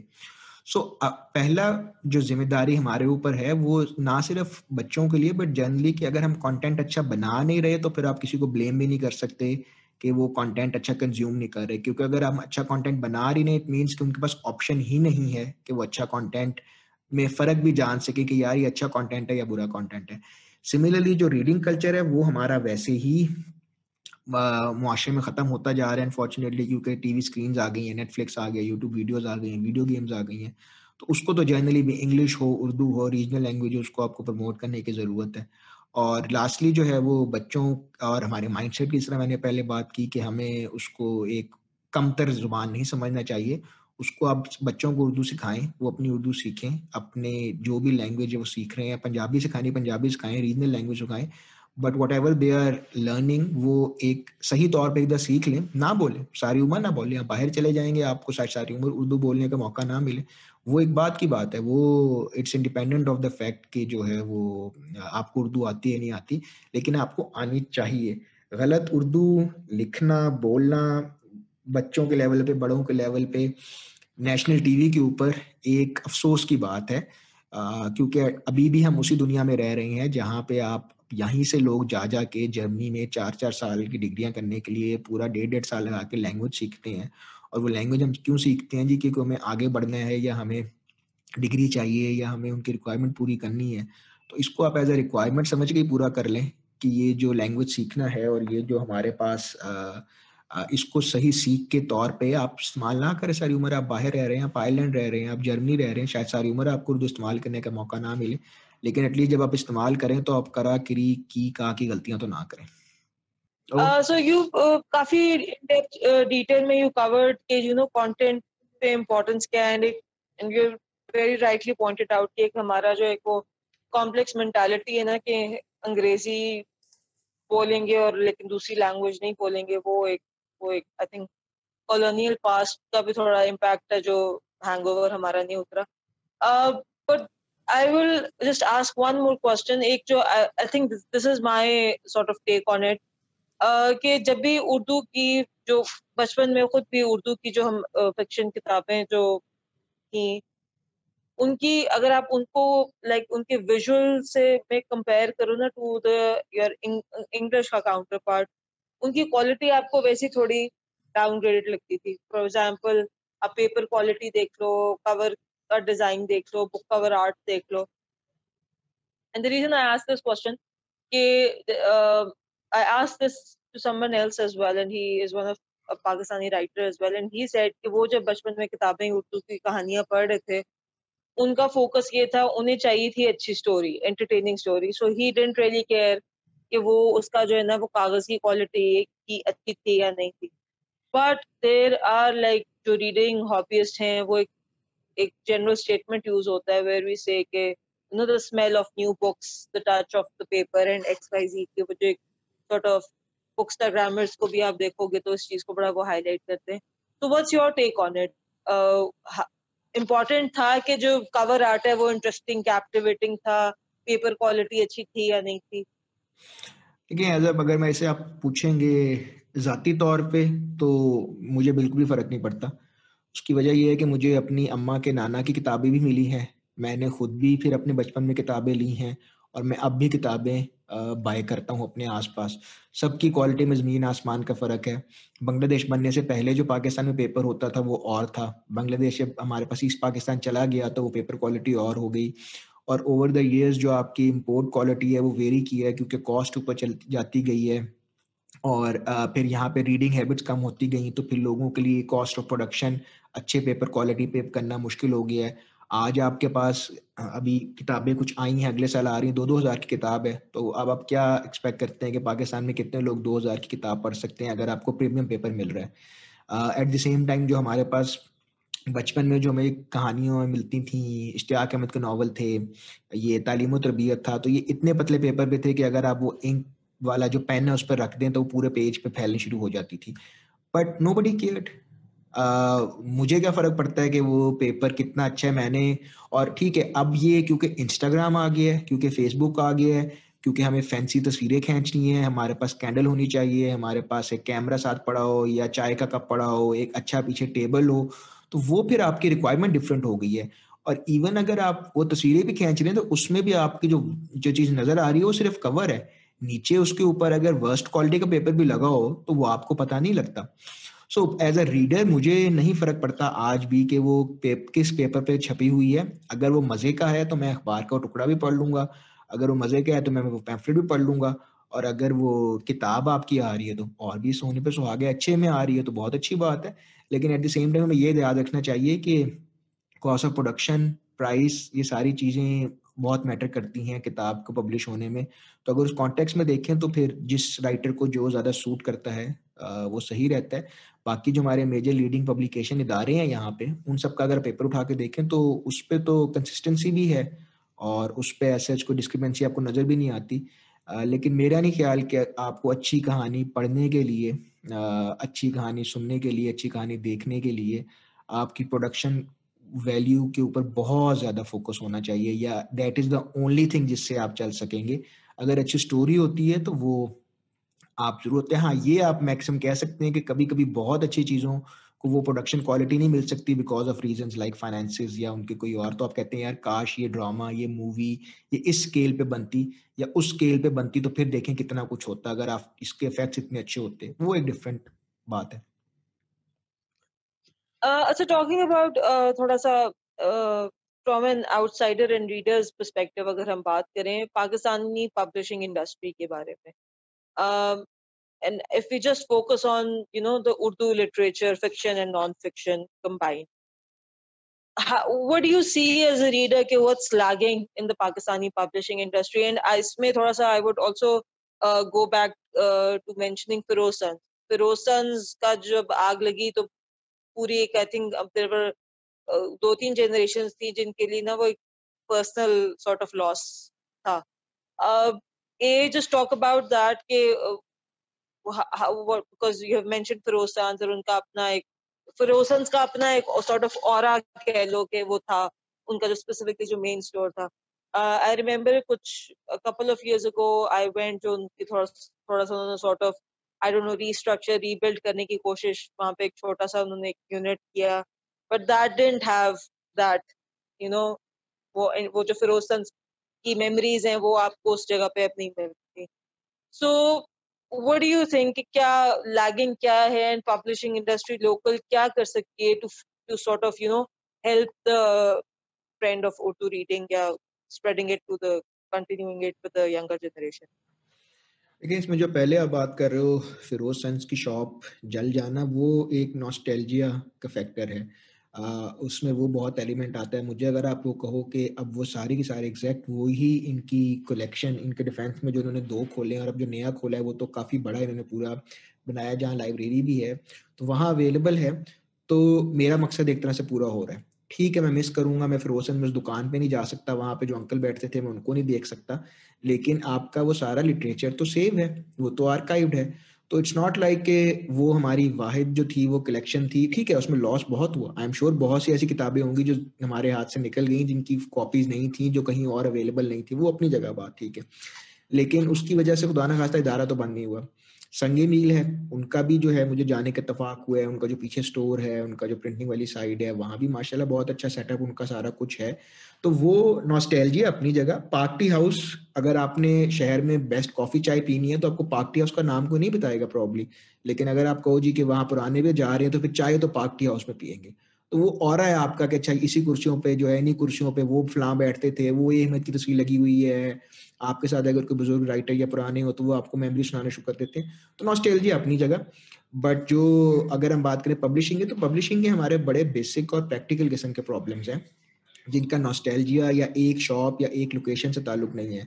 आ, उसमें जो पब्लिशर हैं वो आपको बहुत देर तो बता सकते हैं बट एज अ रीडर अगर मैं कहूँ जी मेरी किताब महँगी बहुत है। मेरी आ, रीच से बाहर है तो फिर आपको पब्लिशर कहेगा भाई कि हमें कहीं सब्सिडी दें। पेपर इम्पोर्ट करना अच्छी क्वालिटी का जिस तरह पहले बात कर रही थी। आ, फिर जो उनकी लोकल प्रिंटिंग है उनके सारे अपने रिसोर्स में करना। स्पेशली इस कॉन्टेक्स्ट में जब आगे रीडर नहीं है। अमजद सलाम अमजद साहब की किताब आई थी मुझे याद है जब हम कॉमिक लिख रहे थे वो भी हमारे उस प्रोजेक्ट में हिस्सा थे। उसका एक हज़ार का प्रिंट रन था। अब अगर अमजद साहब की किताब का एक हज़ार का प्रिंट रन है तो आप ये सोचें कि अगर मेरे जैसे बंदा मुँह उठा के किताब लिखता है, जिसका कोई बैकग्राउंड नहीं है, या जिसका कोई वो नहीं है, जिसका डेब्यू नॉवल है तो उसको ये इदारे कितना सपोर्ट कर सकते हैं? क्योंकि अगर उन्होंने बेंचमार्क सेट किया हुआ है कि तारड़ साहब की किताब या अमजद साहब की किताब को इतने हज़ार हमने प्रिंट निकालना है तो वो आपको उस लेवल का इमीडिएट तो नहीं देंगे, क्योंकि आप बहरहाल उस लेवल पे तो नहीं है। तो कहने का मकसद ये है कि अगर हमने इस कल्चर को पब्लिशिंग या प्रिंटिंग पॉइंट ऑफ़ व्यू से प्रमोट करना है तो उसका तरीका फिर ये है कि आप सब्सिडी दें, आप इनको प्रमोट करें, आप इनके जो हैं वो जो लोकल इंग्रेडिएंट्स हैं, जो कॉस्ट ऑफ़ प्रोडक्शन है, उसको हम थोड़ा ला सकें। अगर हम उसको थोड़ा नीचे ला सकते हैं तो दैट मीन्स कि हम प्रॉब्ली प्राइसेस को भी कंट्रोल कर सकते हैं। प्राइसेस कंट्रोल कर सकते हैं तो दैट मीन्स कि ज़्यादा लोग खरीद सकते हैं। जब ज़्यादा लोग खरीदेंगे तो इंस्टेड के हम एक किताब 2000 बेचने की बजाय, अगर हम लेट से 100 किताबें दो दो सौ की बेच रहे हैं या दस किताबें दो दो सौ की बेच रहे हैं तो आपका वॉल्यूम इंक्रीज होगा। सो so, प्रिंटिंग के जो हार्डकोर मसले हैं कि कहाँ से क्या इंपोर्ट होता है वो तो आपको प्रिंटर बेहतर बता सकता है। बस एज अ रीडर परस्पेक्टिव से मैं देखता हूँ या जिनसे मैंने और फिर ये है कि जो आपकी बुक शॉप्स हैं उनके पास जब आप जाते हैं तो वो एक बहुत मेजर आपका चंक रख लेते हैं। मैं आपको सिर्फ़ एग्ज़ाम्पल देता हूँ कि एक पॉइंट पे हम जब कॉमिक अपना बेच रहे थे जब हमने उसकी फाइनल निकाली सेलिंग प्राइस तो हमें उस कॉमिक में जिसमें हमारी पूरी इलिस्ट्रेशन सब कुछ प्रिंटिंग करने के ये मैं आपको सिर्फ़ बात बता रहा हूँ प्रिंटिंग की और डिस्ट्रीब्यूशन की। प्रिंटिंग और डिस्ट्रीब्यूशन के बाद एंड पे हमें पाँच रुपये बच रहे थे। अब या तो मैं उसकी पचास हज़ार कॉपियाँ बेच रहा हूँ तो मुझे फ़ायदा है। उसकी सौ कॉपियाँ क्या, उसकी एक हज़ार कॉपी भी निकल के मेरे शायद उस प्रॉब्ली उस एक आर्टिस्ट की तनख्वाह भी नहीं निकल रही जिसने वो ड्रॉ किया है। तो अगर हमने हमारे फिर यहाँ मल्टीपल इशूज आ जाते हैं, एक आपकी कॉस्ट ऑफ़ प्रोडक्शन है उसके अपने मसाइल हैं, फिर डिस्ट्रीब्यूशन है, उसके अपने मसाइल हैं। जितने कम प्लेयर मार्केट में होंगे उतना आपका कंपटीशन कम होगा, उतने उनके पास निगोशिएशन पावर ज़्यादा होगी। इट मींस कि राइटर को एंड पे और कम मिलेगा, क्योंकि सबसे ज़्यादा एंड पे इफ़ेक्ट तो राइटर ने होना है, क्योंकि कॉस्ट ऑफ़ प्रोडक्शन तो अपनी शेयर नहीं छोड़ेगा डिस्ट्रीब्यूशन अपना शेयर नहीं छोड़ेगा। तो एंड पे राइटर ही बचेगा जो कहेगा, चलो यार, मुझे फाइव परसेंट ही दे दो जिस तरह हमें मिल रहे थे, लेकिन आप ये कंटेंट बाहर निकाल तो ये सारे प्रैक्टिकल सोल्यूशन है जिनका हल भी मुमकिन है आ, लेकिन हमें नॉस्टैल्जिया से बाहर आके इनको ग्राउंड रियलिटी पे देखना पड़ेगा कि क्या क्या पॉलिसीज़ इनको सपोर्ट कर सकती है yeah true that and uh, i think uh, ये जो recent uh, import ban लगा था uh, for the multiple things i think books was one of things जो, जो जिसका impact हुआ and as a reader myself मुझे एक hope थी कि you know वो कहते हैं कि you know अपॉर्चुनिटी भी इस तरह के इश्यूज़ में से निकलती है कि somehow in some way the industry or the people who are still working उसमें या कोई जो है गवर्नमेंट would think कि हम कुछ उसमें इसको ना कर सकते हैं instead of, you know, relying on import होगी किताब अच्छी क्वालिटी की तो ही आपको मिल सकती है। हम इंडस्ट्री कैसे डेवलप कर सकते हैं? बिकॉज़ वो एक बिज़नेस अपॉर्चुनिटी भी है। आप एम्प्लॉयमेंट की बात कर रहे हो तो वो there a whole segment of market जो आप क्रिएट कर सकते हो। बट अनफॉर्चुनेटली आई थिंक वो वो वहाँ तक अभी माइंडसेट हमारा जो है वो नहीं पहुँचा। मूविंग um, ऑन uh, हमने बात की कि बचपन में क्या पढ़ते थे क्या इंटरेस्ट वगैरह कैसे डेवलप हुआ।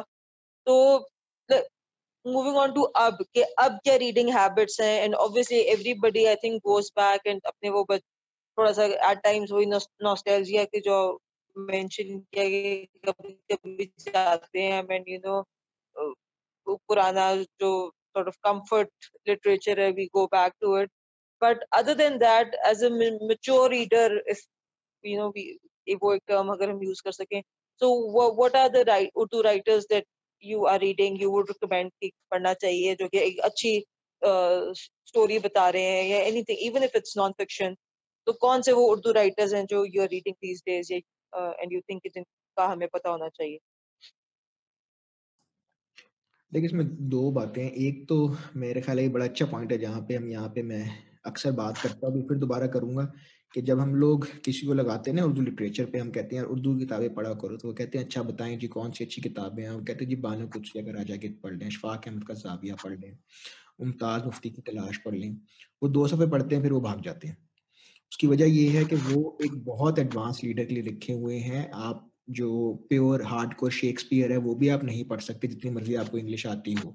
सिमिलरली जो दास्तानी अमीर हमजा है वो उर्दू में लिखी गई है वो जो ज़माने की उर्दू है वो मेरे जैसे बंदे ने डिस्पाइट एवरीथिंग डेढ़ साल पहले जब पढ़ने की कोशिश की क्योंकि मुझे एक जगह उसकी ओरिजिनल कॉपी नज़र आ गई थी आ, किसी के पास तो जब मैंने पढ़ने की कोशिश की तो मेरे से भी नहीं पढ़ी गई क्योंकि वो मुख्तलिफ़ अदवार में लिखी गई मुख्तलिफ़ किताबें हैं।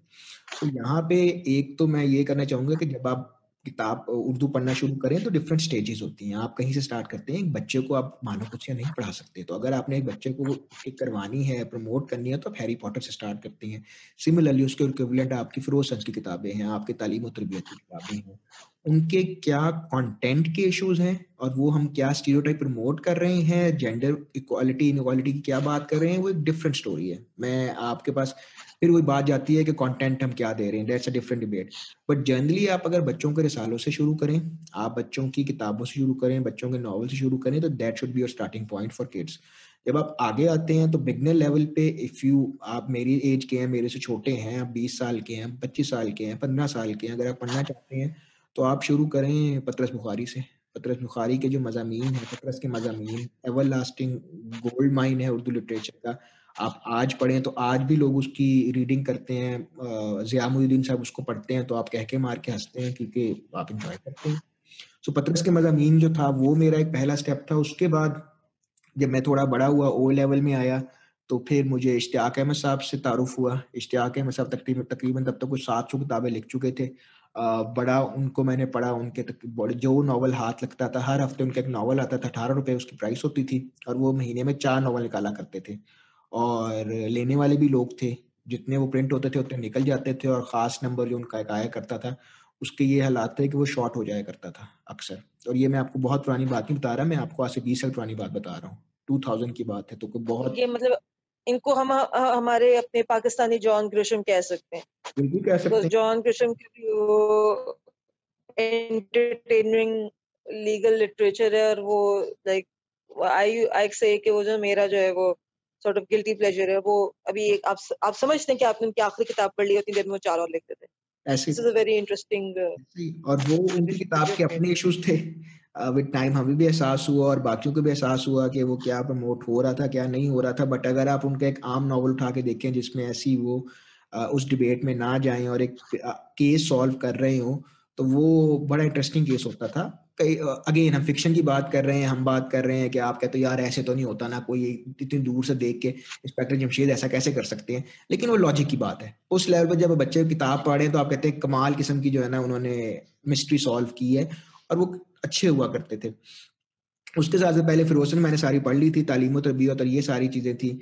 नेक्स्ट स्टेप मेरी अपनी उसमें जो था वो शहाबनामा था। वो मुझे कोई ओ लेवल में रिकमेंड हुआ स्टेप है। Again yeah. uh, हम कंटेंट की बात नहीं कर रहे हम लैंग्वेज की बात कर रहे हैं बट इट इज़ समथिंग जो कोई ओ लेवल के बच्चे को आराम से पढ़ लेनी चाहिए आई रिमेम्बर ओ लेवल्स में ओ लेवल्स के जब एग्ज़ाम के बाद जो ब्रेक थी उसमें हमारे घर में भी वो किताब है और वो इसलिए स्पेसिफिकली मामा ने ज़बरदस्ती इसलिए पढ़ाई थी कि उसमें एक एक दो लाइंस है जहाँ पे माए मेरे मटर्नल नाना मेरे नाना अबू का is mentioned in that when he is talking about that Kashmir वाला सेक्शन तो उसमें लाइक मीर रशीद एंड उनके फ्रेंड्स ने वो because he was part of the movement and उसमें डिटेल ज़्यादा इसलिए नहीं है क्योंकि मेरे पढ़ नाना जो है basically he was in jail at that time in Kashmir वो कोई ज़्यादा ना वो लोग इनके उनके बच्चे यहाँ पे बताते नहीं बोलते नहीं थे कि मूवमेंट में क्या था बिकॉज़ केस चल रहा था। Yeah that, that's an interesting thing. I also remember because you when you mentioned Shahabnama के जब मैंने पढ़ा था तो ऑब्वियसली वो उसमें एक स्पेसिफिक ना वो इतनी मोटी किताब है और वो नाना अबू का जो ना मेंशनड है। किधर मेंशनड है, किधर मेंशनड है?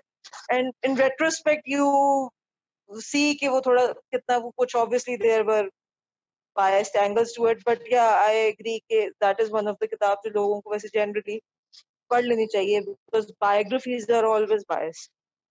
तो आप अगर किसी इंग्लिश की किताब की बायोग्राफी को आप नो के इट्स गोना बी बायस्ड तो why not on the go to section ठीक है वो राइटर तो, की वो राइटर की अपनी डिस्क्रिप्शन है वो जिस तरह बयान कर रहा है वो जो उसका पर्सपेक्टिव था जो उसका माइंड था जो उसके ख्यालात हैं उससे आप डिसएग्री कर सकते हैं। आ, उसके अगर अंग्रेज़ों को अंग्रेज़ों के मुतालिक अच्छे ख्याल आते हैं बुरे ख्याल आते हैं वो तो सर भी है। बहुत से लोगों ने डिसएग्री किया था। अब हम अभी भी करते होंगे आई एम श्योर बहुत से एक स्कूल ऑफ़ थॉट आज भी एग्जिस्ट करता होगा जो सर से डिसएग्री करता होगा। तो वो तो अपनी जगह होता है, लेकिन अगर आपने एक एक परस्पेक्टिव पढ़ना है हिस्ट्री का और आपने एक अच्छा उर्दू में नॉर्मल पढ़ना है तो वो एक ऐसी किताब है जो आप पढ़ सकते हैं। उसके बाद के अगर हम आगे आए तो वो फिर एक तारुफ हुआ था जो जो अब एक गिल्टी प्लेजर की हम बात कर रहे थे, जो आज तक वो बरकरार है। वो है बेसिकली शफीकुर रहमान साहब का। शफीकुर रहमान साहब फौज में थे कर्नल लेफ्टिनेंट कर्नल रिटायर हुए थे और डॉक्टर थे आई एम नॉट रॉन्ग तो इनका बेसिकली ये स्नैरियो था कि इन्होंने सर्व किया था वर्ल्ड वॉर टू में world war world war two में और अफ्रीका के फ्रंट पे इन्होंने।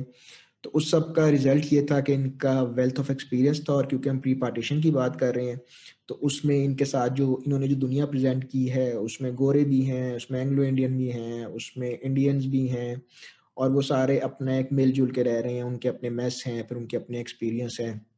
इसी जो आपकी है टाइमलाइन तो मैं नहीं कहूँगा, लेकिन इसी अदवार के अंदर जो है वो फिर आपके कर्नल मोहम्मद खान भी आते हैं। उनकी जो किताबें हैं, बजांगा अहमद, वो भी उसी एरा को कवर करती है सेकेंड वर्ल्ड वॉर और जनरल मॉन्टगुमरियन वगैरह वगैरह। लेकिन शफीकुर रहमान साहब की जो मेन बात ये थी कि उनकी लैंग्वेज जर्नली जिस तरह उनकी किताब हम आखते हैं, मेरा ख्याल है उर्दू की ग्रेटेस्ट एवर बुक्स में से शामिल है, वो है उसकी लैंग्वेज बहुत सिंपल है, उसकी लैंग्वेज बहुत मज़े की है स्टोरी टेलिंग बहुत ही बेहतरीन तरीके से बताई गई है। वो सारे जो किरदार उन्होंने बनाए हैं, वो आज तक लाजवाल हैं। हमारे आज भी रिसालों में जो आपको लतीफ़े पढ़ने को मिलते हैं, उनमें से 80 परसेंट लतीफ़े जो हैं वो उस किताब से निकाले गए होते हैं वर्ड बाय वर्ड उसको सिर्फ़ नाम चेंज करके जी एक शख्स ने दूसरे शख्स से कहा तो वहाँ पे वो किरदार दूसरे किरदार को कह रहा है तो इस तरह की चीज़ें हैं। लेकिन उनकी किताबें बहुत उम्दा हैं। फिर उन्होंने उसमें अफसाने लिखे तो वो अफसाने की बात करते हैं और वो मंजर कशी करते हैं तो वो फिर एक और ही तरह की है और उसमें फिर आपको अपने साथ ले जाते हैं कि अच्छा ये झील है, यहाँ पे ऐसे हो रहा है ऐसे पौधे हैं, ऐसे किरणें आ रही हैं। सो वो बहुत उम्दा थे और वो पढ़ने का मज़ा आता है। लैंग्वेज बहुत मुश्किल नहीं है और स्टोरी टेलिंग बहुत ही बेहतरीन है।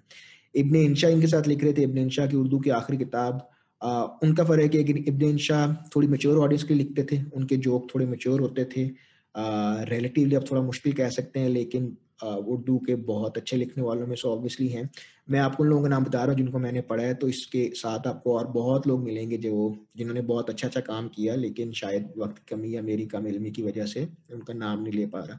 तो शफीकुर रहमान एक ऐसे राइटर हैं जिनको मैं आज भी पढ़ता हूँ, जिनकी किताबें आपने पढ़नी हो, जिनके अफसाने आपने पढ़ने हो, पुरानी कोई चीज़ कोट करनी हो, उनकी कलेक्शन हो तो वो कभी भी आप बैठ के पढ़ सकते हैं और हमेशा जो है वो आपको काफ़ी मज़ा आता है।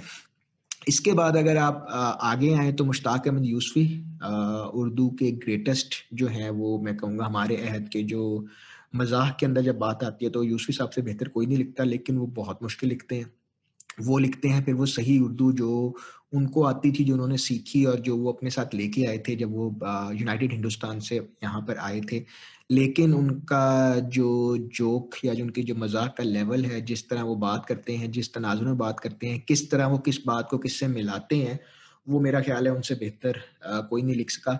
लेकिन अगर आप कह रहे हैं जी मैंने उर्दू मज़ाक पढ़ना है तो पहली किताब नहीं होगी जिससे मैं आपको यूसी साहब की कहूँगा कि आप जाके उसको पढ़ें, वो टाइम लगता है। लेकिन एक दफ़ा अगर आप वो, और उनका एक अपना स्टाइल है तो अगर आप वो सीख लें तो फिर अगर आपको पसंद आए, आपके साथ क्लिक कर जाए तो वो फिर बहुत मज़ा आता है। इसके अलावा जो एक और गिल्टी प्लेयर है, जो कि आज भी चल रहा है साथ, वो है पाकिस्तान के सबसे ज़्यादा बिकने वाले ऑथर इसरार अहमद साहब, जिनको आम आवाम जो है वो इब्ने सफ़ी के नाम से जानती है। इन्होंने बेसिकली जासूसी दुनिया के नाम से सीरीज़ शुरू की थी, जिसमें इन्होंने कर्नल फरीदी का कैरेक्टर इंट्रोड्यूस करवाया था।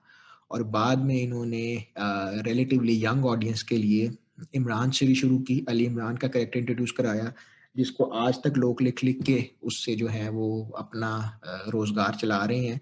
लेकिन पाकिस्तान में सबसे बिकने वाले ऑथर थे अपने टाइम पे।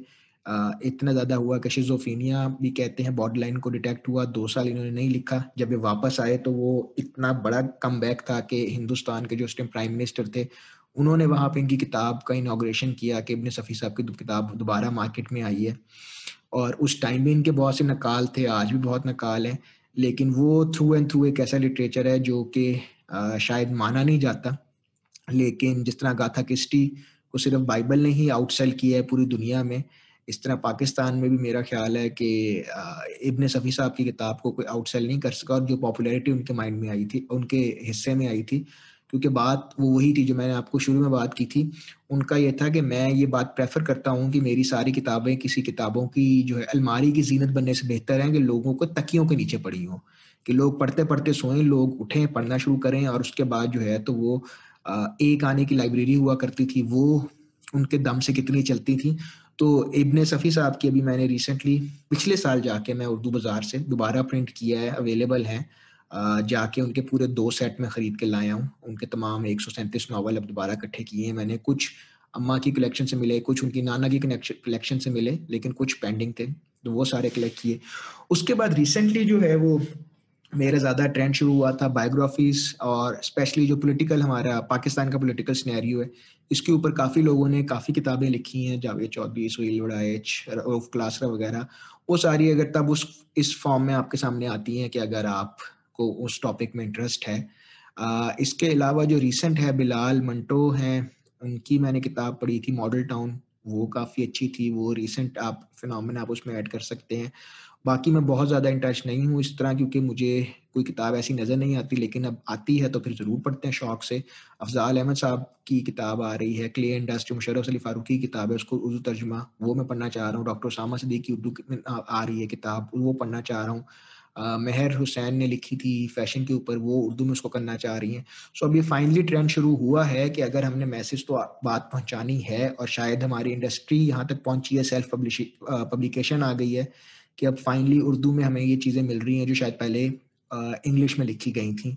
आई होप कि जिस तरह की बाकी किताबें जो हमें बहुत पसंद हैं, इनके उर्दू तर्जमे कभी आए, उसके लिए हमारे पास शायद हम उनको एक्नॉलेज नहीं करते, लेकिन ट्रांसलेटर भी हैं बड़े अच्छे अच्छे ट्रांसलेटर हैं, जिनको आप सिर्फ़ अगर उनको, उनका जो रिक्वायर्ड पेमेंट है, जो कि उनका हक है, वो दें और हमारे पास इकोसिस्टम हो जिसमें वो पब्लिश कर सके प्रिंट हो डिस्ट्रीब्यूशन हो तो ये चीज़ें आगे जा सकती हैं। एक और प्रोजेक्ट है जो अभी तलिसम मोशुबा के हवाले से दोबारा भी लॉन्च हुआ है। उस पर भी काम जारी है। आ, हमारे कुछ दोस्त पे काम कर रहे हैं। अगर वो आएगा तो वो इंशाल्लाह जो है वो चौबीस किताबें आनी है जिसमें पूरी की पूरी तलिसम मोशुबा की दास्तान दोबारा आएगी हमारे सामने। उर्दू में आएगी और मिच्योर ऑडियंस के लिए आएगी। तो इस तरह हम बात कर रहे थे कि बच्चों के लिए वो बीस किताबें जो लिखी गई थी उसमें सारा मुख्तर खुलासा मौजूद था। तो अब हमारे पास चौबीस होंगी जिसमें मेरे और आपकी एज ग्रुप के लोगों के लिए वो होगा। अब यहाँ पे वही बात आती है कि हमने अब कंटेंट ला के रखा है। हमने कंटेंट ला के सामने रख दिया है, वो अवेलेबल होगा। फिर हम उसको, बिल्कुल सही बात है मार्केट करें, जो आजकल का ट्रेंड है। उसमें इंस्टाग्राम पे तस्वीरें लगाएँ, आप पॉडकास्ट करें, आप इवेंट्स करें जो जो रिक्वायरमेंट्स हैं आज के ज़माने की, वो करें। इब्ने सफ़ी के लोग घर जाने को तैयार होते थे कि आप हमें घर पे पढ़ने दें, जो आपने स्क्रिप्ट लिखे हैं, हम बाद में पढ़ लेंगे जो प्रिंट होके आएगी। लेकिन आजकल अगर वो नहीं है तो जो आजकल का ज़माना है, उसके लिहाज से जो रिक्वायरमेंट है, आप वो सारा कुछ ज़रूर करें, बिल्कुल करें। और उसके बाद हम बैठ के मे बी आज से साल, दो साल तो में तो काम नहीं होगा, दस साल बाद हम बैठ के डिस्कस कर सकते हैं कि ये जो सारी एफर्ट्स थी, इनका भी फ़ायदा हुआ है? अगर फ़ायदा नहीं हुआ तो फिर आप ज़रूर मुझे बताएँ कि उर्दू मर चुकी है और उर्दू का कोई फ्यूचर नहीं है और हमें छोड़ देनी चाहिए। लेकिन जब तक आप कंटेंट लोगों के सामने ऑप्शन नहीं रखेंगे मैं लोगों को जानता हूँ जो चौबीस की चौबीस किताबें खरीदेंगे। ये सारा का सारा जो प्रोजेक्ट है, ये प्राइवेट फंडेड है। तो टू स्टार्ट विद ऐसे लोग ऑलरेडी एग्जिस्ट करते हैं जो इस पे पैसे लगा रहे हैं ताकि ये प्रोजेक्ट चले। ठीक है टू स्टार्ट विद तो एक तो पहला सेल्फ बिलीव यहाँ पर आ गया। दूसरा सेल्फ बिलीव मुझे अपना पता है, मेरे साथ के और लोग हैं जिन्हें मुझे पता है कि ये पूरा पूरा सेट खरीदेंगे। तो इसके बाद हम लोग जिस तरह मैं आपसे बात कर रहा हूँ मैं आगे प्रोपोगेट करेंगे। सो so, ऐसे ही कल्चर उर्दू हो इंग्लिश हो लोकल लिटरेचर हो ये ऐसे ही आगे चलेगा जो आज की रिक्वायरमेंट है और जो बेसिक स्ट्रक्चरल फ्लॉज हैं उनको एड्रेस करके हम आगे चलें। Uh, बड़ा इंटरेस्टिंग पॉइंट आपने अपनी इस कॉन्वर्सेशन में मेंशन किया स्पेसिफिकली जो कैरेक्टर्स आपने मेंशन किया। आई थिंक जमशेद का कैरेक्टर उस पर आई थिंक टीवी सीरीज़ भी बनने वाली है। So when you were couple of other of those तो आई वाज थिंकिंग कि यार हम इतना कंप्लेन करते हैं कि हमारे टीवी पे जो है कंटेंट डाइवर्सिटी नहीं है, वो एक ही किसी पिटी स्टोरी है, जो है वो डिफरेंट फॉर्म्स में बताई जा रही है।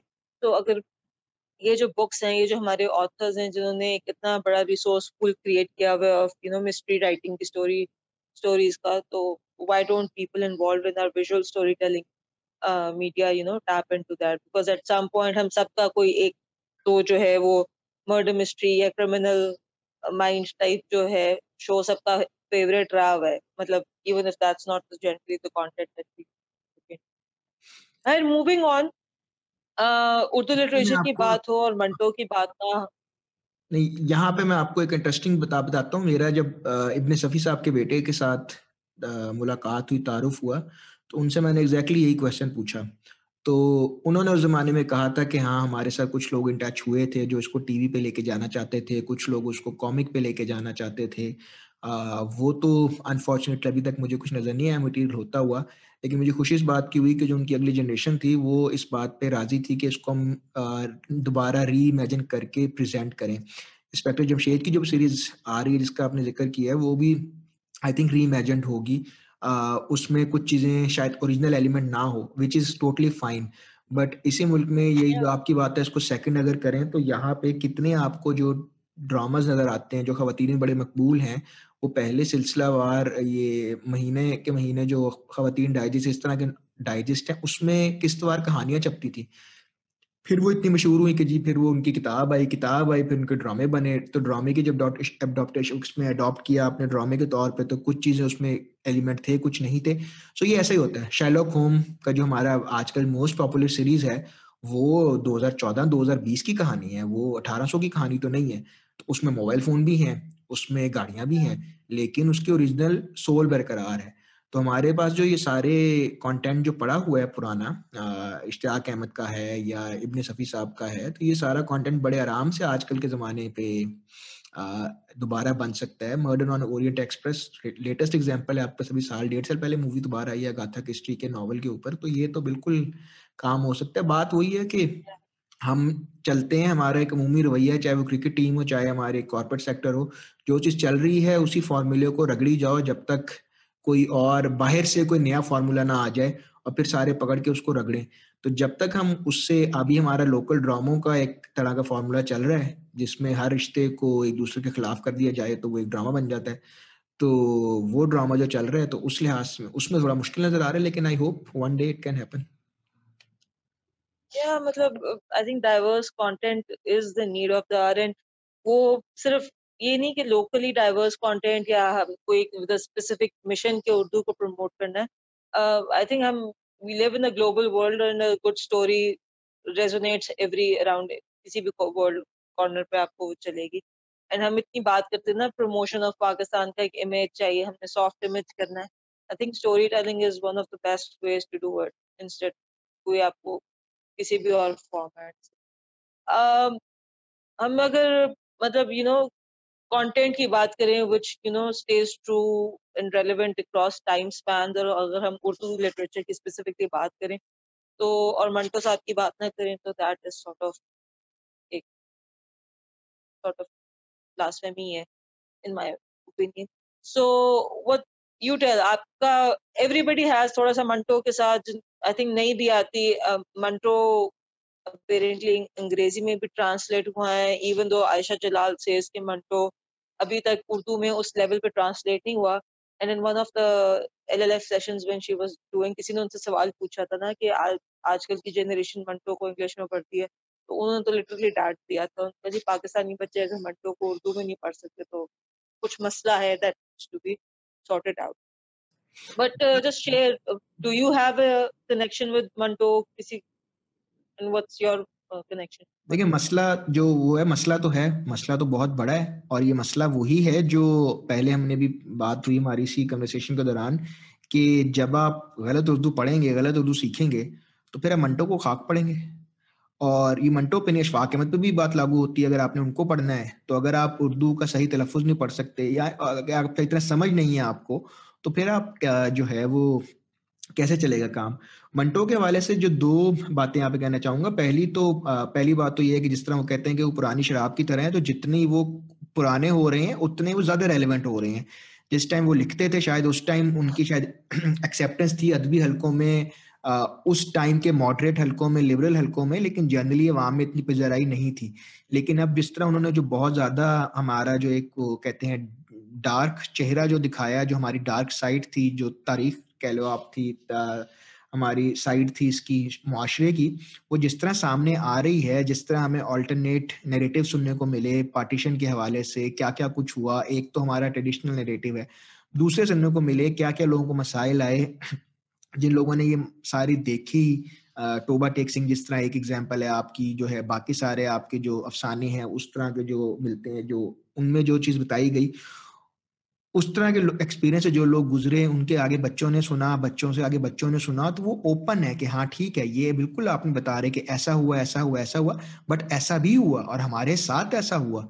तो उससे वो चीज़ इस्टेब्लिश हो गई है क्रेडिबल हो गई है। तो एक तो वो बात है कि जिस तरह उनका पुराना हो रहा है, इसीलिए 2012-13 में आके हमें मंटो को अवार्ड देना याद आया हुकूमत पाकिस्तान की तरफ़ से। 2018-19 में जाके हमें इब्ने सफ़ी को अवार्ड देना याद आया है। तो अगर हम मंटो के लिहाज से देखें तो हमने फिर भी इब्ने सफ़ी साहब को जल्दी दे दिया है। अभी भी को तीस चालीस साल और लगाने चाहिए थे, लेकिन अब इनकी रिकग्निशन आ रही है। पर्सनल ताल्लुक जो है वो बड़ा खुशकिस्मती की बात है कि उन के घराने से ताल्लुक थोड़ा डेवलप हुआ है। पिछले कुछ सालों में उनका जो नवासे हैं, एक उनसे दोस्ती हुई, इसी के, इसी तवसत से उनकी बेटियों से मिलने का मौका मिला और आई होप कि हम आगे उनके साथ कुछ ऐसा रिकॉर्डिंग या कुछ कर सकें जिससे ये परस्पेक्टिव आगे आ जाए। बट एक बात जो मैंने उनसे सीखी, जो वो अपने कन्वर्सेशन में बात हाईलाइट करते हैं जो मैंने फिर उस, उनकी उस बात को लेके आगे चला और मैंने खुद भी अपने तौर पे उस पर काम किया तो वो ये है कि मंटो अभी भी बहुत ही कम समझा गया ऑथर है। हम उनको रिलेट करते हैं, उनके चार पाँच मशहूर अफसानों से। टोबा टेक सिंह हो गया, उस पर ड्रामे बन गए, उस पर हमारे स्कूलों में ड्रामे होते हैं हमारे इंस्ट्रक्टर सिखाते हैं वन मैन शो होता है। लेकिन आप उनके पढ़े अंकल सैम के नाम खतूत, वो उनके साथ खाते हैं जो उन्होंने अमेरिका को लिखे हैं और जब अमेरिका अपने नैरेटिव यहाँ बिल्ड करने की कोशिश कर रहा था, यहाँ के जो लोकल ओपिनियन लीडर थे राइटर थे इन्फ्लुएंसर थे, उनको बुला रहा था कि आप हमारे ट्रिप पे आए आपको ये सिखाएँगे, आपको पैसा देना चाह रहा था, जो चीज़ें आज भी चल रही हैं, अभी हम आपसे बात कर ही रहे थे थोड़ी देर पहले। लेकिन उस टाइम पे उन्होंने लिखा, उन्होंने तो उनकी पॉलिटिक्स पे क्या नज़र थी? फिर इनके मजामीन है।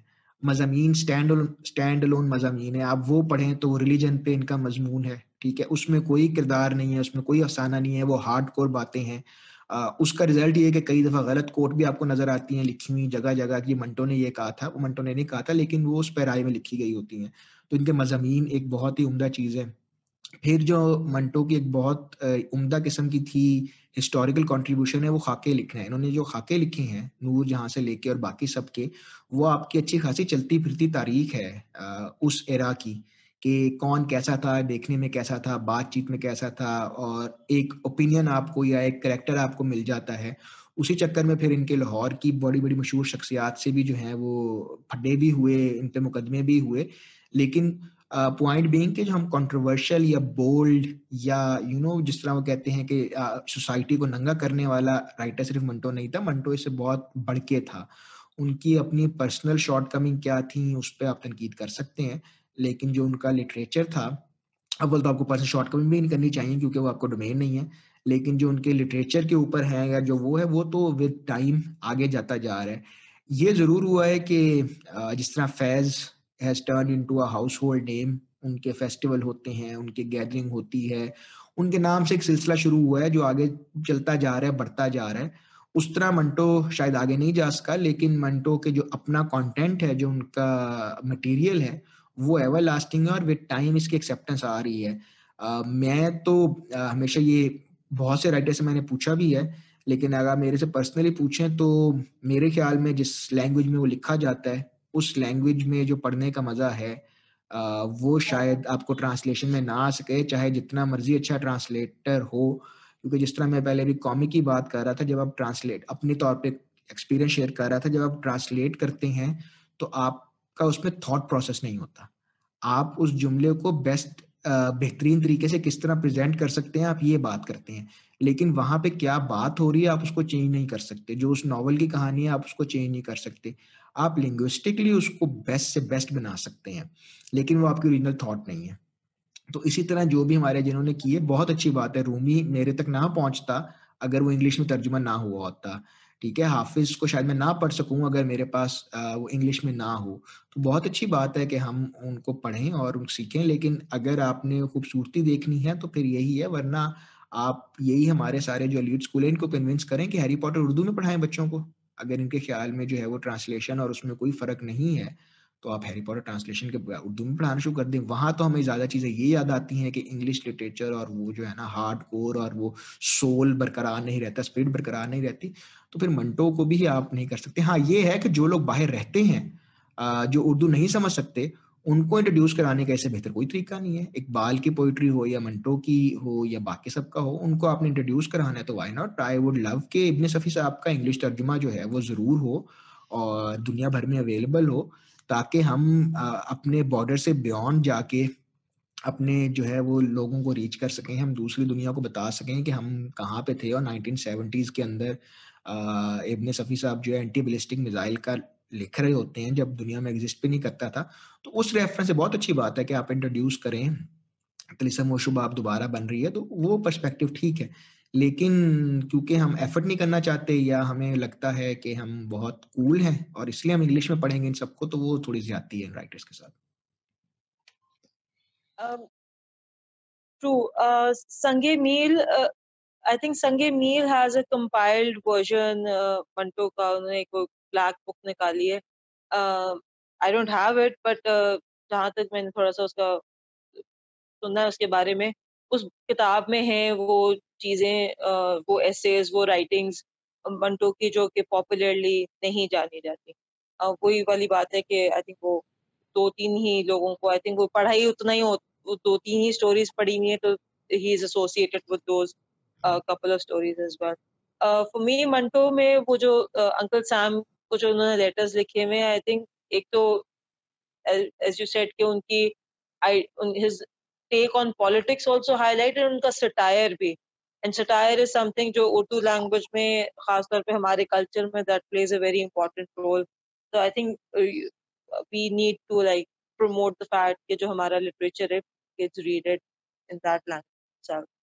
Um, before we wrap up, I'll just uh, again hit back to some some of the points that we discussed हमने पहले जिन पे बात कर रहे थे which was content and एक चीज़ that you highlighted अपनी भी talking about के how when you were you sort of you know developing an interest in Urdu की स्टोरियाँ magazines का एक बहुत important role is something that I felt and Musharraf Ali Farooqi की आपने बात की तो उनसे जब हमने इस टॉपिक पे बात की तो ही ऑल्सो सेड कि उर्दू राइटर्स की भी प्रमोशन या वो कि जो नहीं कोई पूरी पूरी कोई किताब पे इन्वेस्ट नहीं कर रहा था, वो मैगजीन्स में लिख रहा था।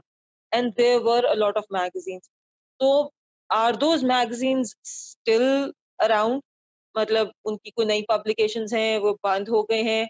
या what you think share your opinion कि जी उनकी क्या इंपॉर्टेंस है और उस तरह का अगर कोई रिवाइवल वाले अगर कोई सुनता है एंड ही थिंक्स के वो कुछ कंट्रीब्यूट कर सकता है एंड रिवाइविंग दोस मैगजीन्स अच्छी quality and by quality I mean the story telling perspective of it तो वो उसकी क्या इंपॉर्टेंस देखिए मैगजीन की सबसे पहली बात तो मुशरफ साहब ने बेहतरीन कर दिया कि हर बच्चे का जो, हर बच्चे के लिए मतलब हर बच्चे के लिए सॉरी हर राइटर के लिए, बच्चों के लिए एक नया नावल हर महीने लाना बड़ा मुश्किल काम है। इश्तियाक अहमद साहब जब ये काम कर रहे थे, वो चार नावल लिखते थे तो वो एक नावल पचास साठ सफ़ों का होता था। और वो पेपर क्वालिटी भी not of the best quality होती थी।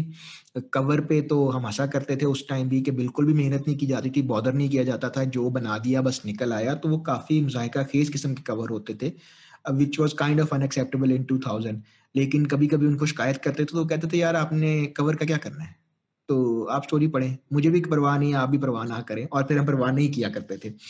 लेकिन going back to original question फ़ायदा यही था, मकबूल जहांगीर थे डॉक्टर रिजवान साकिब होते थे।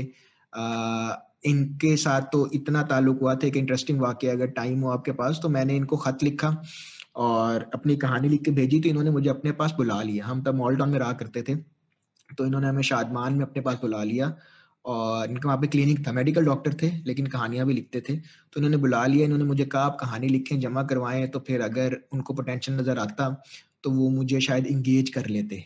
तो मैं उस टाइम सेवन एट क्लास का बच्चा था। तो ऑब्वियसली वो खैर मेरे में वो पोटेंशियल उनको नज़र नहीं आया विच इज़ राइट तो उन्होंने मुझे उस तरह इंगेज नहीं किया लेकिन अगर वो इंगेज कर लेते तो मैं भी शायद कॉन्ट्रीब्यूट बन जाता। uh, तो कहने का मकसद ये है कि मुझे उस लेवल पे कोई अपनी किताब तो लिखने को देने वाला था नहीं। ठीक है नाम उस लेवल के लिए तैयार था। लेकिन छोटी छोटी कहानियाँ लिख लिख के आपका मैगजीन कंप्लीट हो जाता था। मैगजीन में आ, पूरा एक सेक्शन होता था जिसमें छह कहानियाँ होती थी। और छह कहानियों को इनाम मिलता था। कि पहली इनाम जो है वो सौ रुपए की किताबें इनका इनाम है अस्सी रुपए की किताबें है। तो वो एक बिल्कुल यंग जनरेशन मेरी तरह की सेवन एट क्लास के बच्चों में भी वो एलिमेंट आता था कहानी लिखने का मेहनत करने का। और at the same time doctor Jawan Saqib थे। मुझे उनका नाम भूल गया जो शिकारी वाली कहानियाँ लिखते थे वो भी काफ़ी मशहूर थे। आ, वो उनकी कहानियाँ होती थी इश्तियाक अहमद कभी कभी कहानी लिखते थे तालीम तरबियत में। तो आपके पास पूरा एक झमघट्टा सा बना होता था कि हर आपको पता था कि ये राइटर इस किस्म की कहानियाँ लिखता है और इनकी ये फोटे है और वो सारे एक एक कहानी कंट्रीब्यूट कर रहे थे। लेकिन जब मेरे पास वो रसाला आता था तो उसमें दस बारह कहानियाँ होती थी। उसमें पेंटिंग्स होती थी उसमें लतीफ़े होते थे उसमें पजल होता था। सो so, वो एज अ बच्चा मुझे इंटरेस्ट होगा। मैं एक नॉवल आप मुझे पढ़ाएँ कि हर महीने आपने पच्चीस जो है ना वो सॉरी पच्चीस कह रहे दो सौ सफ़े का नॉवल पढ़ना है कौन पढ़ेगा? तो रसाले एक बड़ी अच्छी नर्सरी है बच्चों को इंगेज करने के लिए। जहाँ पे उनको मल्टीपल होता है आपको एक कहानी नहीं पसंद आप ना पढ़े आप अगली पढ़ लो। आ, तो वो एक एलिमेंट होता था। और दूसरा जो हम बात कर रहे हैं कंटेंट क्रिएशन की तो उसमें राइटर्स के पास होता था। एक राइटर की कहानी छपी वो पसंद नहीं आई लोगों ने क्रिटिसाइज किया या एडिटोरियल बोर्ड ने क्रिटिसाइज किया। अगले महीने आप उसको चांस ही ना दें। सो अगेन वो पॉइंट ये था कि फ़िल्टर आउट भी आपका साथ साथ हो रहा था और आपके पास उन्हीं सब बच्चों की हो रही थी। अब जो आजकल जो मेरी अंडरस्टैंडिंग है आ, उसमें मुझे जो रिसेंटली नज़र आते हैं कभी कभी मैं किसी दुकान पे जाऊँ मुझे नज़र आए तो मैं आज भी तालीमत पर उठा के ले आता हूँ और मैं वो फिर लाके पढ़ता हूँ और अपनी काइंड ऑफ़ देखता हूँ कि आज लिटरेचर कहाँ खड़ा है और क्वालिटी क्या है। वो क्या है वो एक डिबेट अलग है उसके लिए मेरे मेरा नहीं ख्याल मेरे पास इतना सैंपल साइज़ है कि मैं उस पर कॉमेंट कर सकूँ। बट तालीम तरबियत और नौन हाल तो डेफिनेटली अभी तक चल रही हैं। ये दो मैगजीन थे जो बहुत बड़े बड़े होते थे। मेरे बचपन में फूल हुआ करता था। अब्बास साहब उसके होते थे एडिटर मुझे आज भी याद है। अब वो मुझे नहीं पता फूल एग्जिस्ट करता है नहीं करता। आ, बहुत अरसे पहले मुझे बच्चों की दुनिया और बच्चों का बाग में से भी कोई एक नज़र आया था। लेकिन ये अभी तक उस लेवल पे आ, नहीं है जिस लेवल पे बच्चों पे आप इंटरेस्ट इंगेज कर सके। रीज़न बीइंग के तालीम तरबियत के पीछे फिरोज संज है। नौनिहाल के पीछे हमदर्द है। तो उनके पीछे इस्टेब्लिश्ड ऑर्गेनाइजेशन हैं जो उनको सपोर्ट कर सकते हैं जो कि इसको एज अ नर्सरी इस्तेमाल कर रहे हैं नए राइटर्स के लिए, नए बच्चों के लिए। लेकिन अगर आपने आज एक नया मैगजीन शुरू करना है तो और उस, वो भी स्पेशली आपने उर्दू में करना है तो उसमें आपको मुश्किल आएँगी जो कि अगेन इको इतना सूटेबल नहीं है आपके लिए। एक चीज़ जिसको मैं फिर भी इंकरेज करूँगा वो ये है क्योंकि स्क्रीन टाइम लोगों का बढ़ चुका है और डिजिटल टाइम जो है वो हम जो स्पेंड करते हैं स्क्रीन पे बढ़ चुका है। सो so, ये मैं उन लोगों में से नहीं हूँ जो हार्ड कोर उसके ऊपर है कि आपने सिर्फ़ अब किताबों को वही पढ़ना है कि आपको नई किताब की स्मेल भी आए और पेपर क्वालिटी बेस्ट हो। हमें अब री इमेजिन करने की ज़रूरत है अपने लिटरेचर को, अपने डिस्ट्रीब्यूशन चैनल्स को। बहुत से लोग जो हैं वो अब सेल्फ पब्लिश करते हैं। किंडल पे आपके पास आ गए अमेजोन पे आ गया है बहुत सी ऐसी किताबें हैं जो हमें चाहिए, हम चुपचाप उसको किंडल पे ढूंढ लेते हैं अमेजोन पे ढूंढ लेते हैं। सो उस परस्पेक्टिव में भी देखा जा सकता है कि मे भी जिस तरह मुशरफ साहब ने अभी क्वारंटाइन के अंदर एक पूरी कोशिश की थी कि बच्चों के लिए स्टोरी टेलिंग सेशन स्टार्ट किए और मशहूर मशहूर लोगों ने जो है वो कि मशहूर लोगों की कहानियाँ सुनाई। कई दफ़ा बड़े मोतबर हमारे अक्रॉस द बॉर्डर और पाकिस्तान से भी स्टोरी टेलर ने सुनाई। तो उस तरह की चीज़ आप कर सकते हैं। आप ऑनलाइन मैगजीन स्टार्ट कर सकते हैं। आप ऑनलाइन मैगजीन के ऊपर सब्सक्रिप्शन कर सकते हैं। हम जब अपने कॉमिक कर रहे थे तो कॉमिक को हमने इनकी एप्स के ऊपर रखा था। वहाँ से आप वो खरीद सकते थे अपने मोबाइल क्रेडिट के थ्रू सो so, इस तरह के सिंपल जो आपके डिस्ट्रीब्यूशन मैकेनिज्म है पेमेंट मैकेनिज्म है वो अवेलेबल हैं।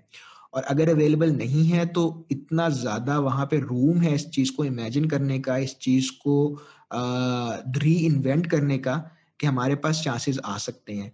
बात सारी की सारी ये है कि या तो हम लोग as a society as a country ये नियत कर लें कि हमने ये काम करना है तो फिर हमारा जो है वो आइडली आइडियल सिनेरियो जहाँ पे इट कहते हैं ऑटोमेटिकली पॉलिसीज़ आ जाएँगी इकोसिस्टम बन जाएँगे।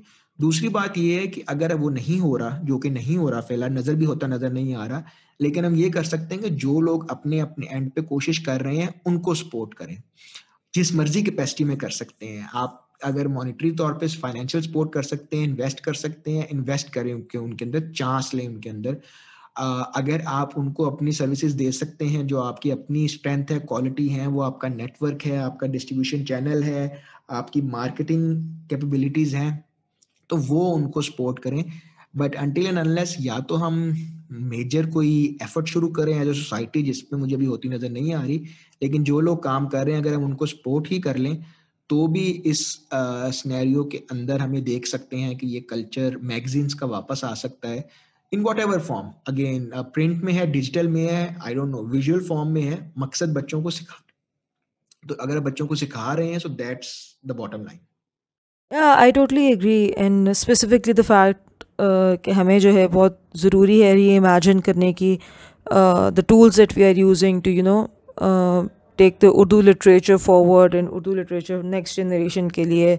या उसको मैं you know sort of turning it into something that can be accessed by a global audience as well that's very important and I think बाकी हर लैंग्वेज आप देखें even if we take the example of English तो old English जो है, उसका जो literature preserve है, अब हर कोई शेक्सपियर जो है, वो उसके ओरिजिनल फॉर्मेट में नहीं पढ़ते but a lot of people are familiar with Shakespeare to the different tools that though stories were basically transferred so या we we we really need to do that and with that I will once again thank you for your time and you will obviously be a recurring guest on mixtape आपने बुलाया? बड़ा मज़ा आया।